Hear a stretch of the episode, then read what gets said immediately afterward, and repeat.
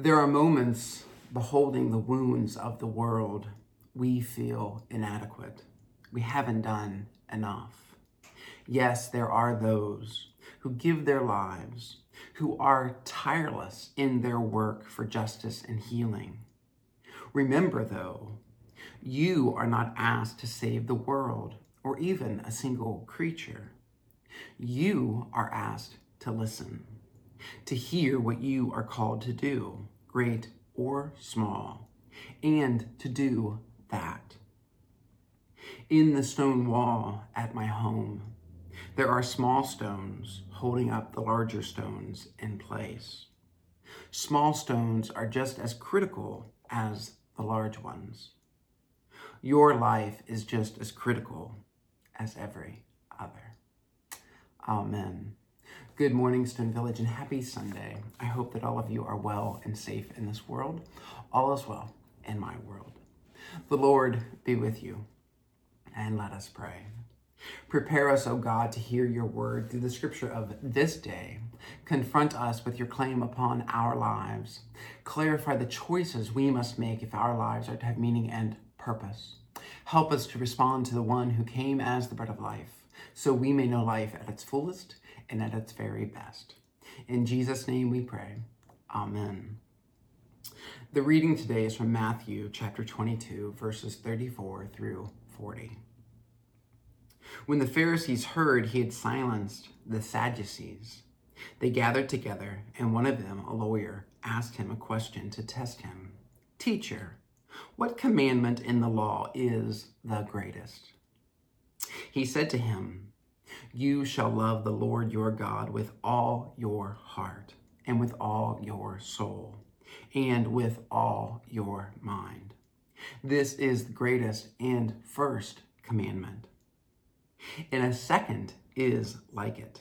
You shall love your neighbor as yourself. On these two commandments hang all the law and the prophets. This is the word of God for the people of God. Thanks be to God. In the span of a month, over 6,000 bombs have been dropped on Gaza. It's estimated over 10,000 Gazans are now dead.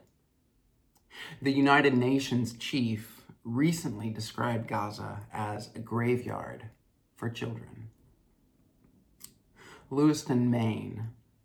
I had never heard of Lewiston until Wednesday, October 25th.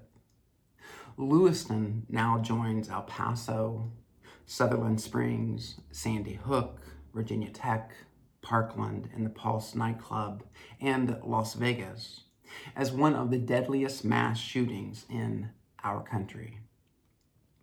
There have been more mass shootings in 2023 than days. At this point, we are averaging nearly two mass shootings per day in which four or more people are killed or injured. If you are wondering, we are at 565 mass shootings this year in America. In this moment, we are witnesses to unimaginable suffering, pain, and death. And I would not be surprised if some of you are tuning out, and others are about to tune out. The reality of this world is too difficult and heartbreaking to hear and process. And I imagine you feel exhausted, overwhelmed, and powerless by the senseless violence and consistent disregard for human life. I understand. I feel those things too. And I really don't want to preach this sermon. And yet, I don't know how, as your pastor and as a human being, I cannot preach today's sermon. To not preach, to not speak about the world's pain and suffering, would be a betrayal of you, myself, and God. But here's the problem I'm not certain what to say. I have no words. I have no words. But Jesus does. You shall love the Lord your God with all your heart and with all your soul and with all your mind. This is the greatest and first commandment. And a second is like it. You shall love your neighbor as yourself. I used to hear those words as an encouragement, a way forward. Today, I hear Jesus' words as an indictment. Perhaps love is the real issue behind violence in America and the conflicts we are witnessing in the world today. If we truly love God and our neighbor, wouldn't we be doing something to make a difference and bring about change? When I say we, I don't just mean our community leaders and our politicians. I also mean you and me. The love Jesus speaks of is not about our feelings or affection for God and our neighbor at our convenience. Love is our commitment to life and the well being of another. It's a choice we make every day to love or not to love. It's all or nothing. It's everyone or it's no one. We either love or we don't. I often wonder why does love have such a hard time in our world today? I'm not asking you to answer my question. Rather, I'm hoping you allow the question to be an invitation for self reflection. Why does love have such a hard time in our world today? What do you want after Lewiston? What kind of world do you want to live in? What kind of world do you want to leave behind for those who will follow you? And what are you doing to bring your hope for the world into existence? What are you doing? It's not enough to only want, wish, or pray for the world you envision. Yes, prayer matters. It makes a difference. Persist in prayer. I preached it recently. So keep praying. Yet prayer without hands and feet is worthless. Prayer without hands and feet is worthless. Love is a verb, an action. Prayer is love in potential. Love is prayer actualized.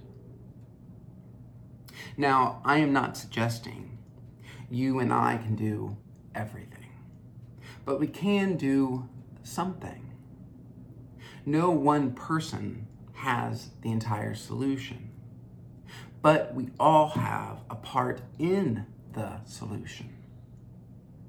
What's your part today, tomorrow, next week, next month, next year? How will you love? How will you love? That's the question behind what Jesus says in today's gospel. It's a question about gun violence. It's a question about Israel and Hamas, Russia and Ukraine. It's a question about poverty and homelessness. It's a question about women's rights, gay rights, and civil rights. It's a question about your families and your friendships. How will you love? How will you love? I recently saw a tweet or an X whatever. Praying, Israel wins the war. And I thought to myself, and who will lose? And who will lose? Even if Israel wins the war, in whatever ways we might define or understand winning a war, I'm not certain Hamas will lose. I'm not certain violence will end and justice will prevail. I am certain, though, parents will lose their children. Children will lose their parents. Siblings will lose one another. Spouses will lose their spouses. Families will lose homes and dreams, which is already happening for both Israelis and Palestinians. Both are losing. Ultimately, though, ultimately, though, the loser will be love. Love lost in Lewiston, in its losing in Israel and Gaza, which is what violence always does. Whether it's the violence of words spoken to another, the violence of bullets fired in a bowling alley, or the violence of bombs dropped on a battlefield. Love, God, and people, you and I included, we lose. We all lose. Why does love have such a hard time in our world today?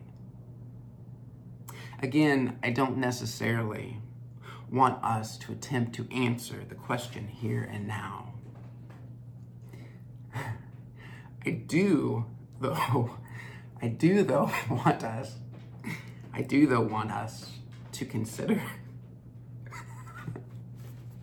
I do, though, want us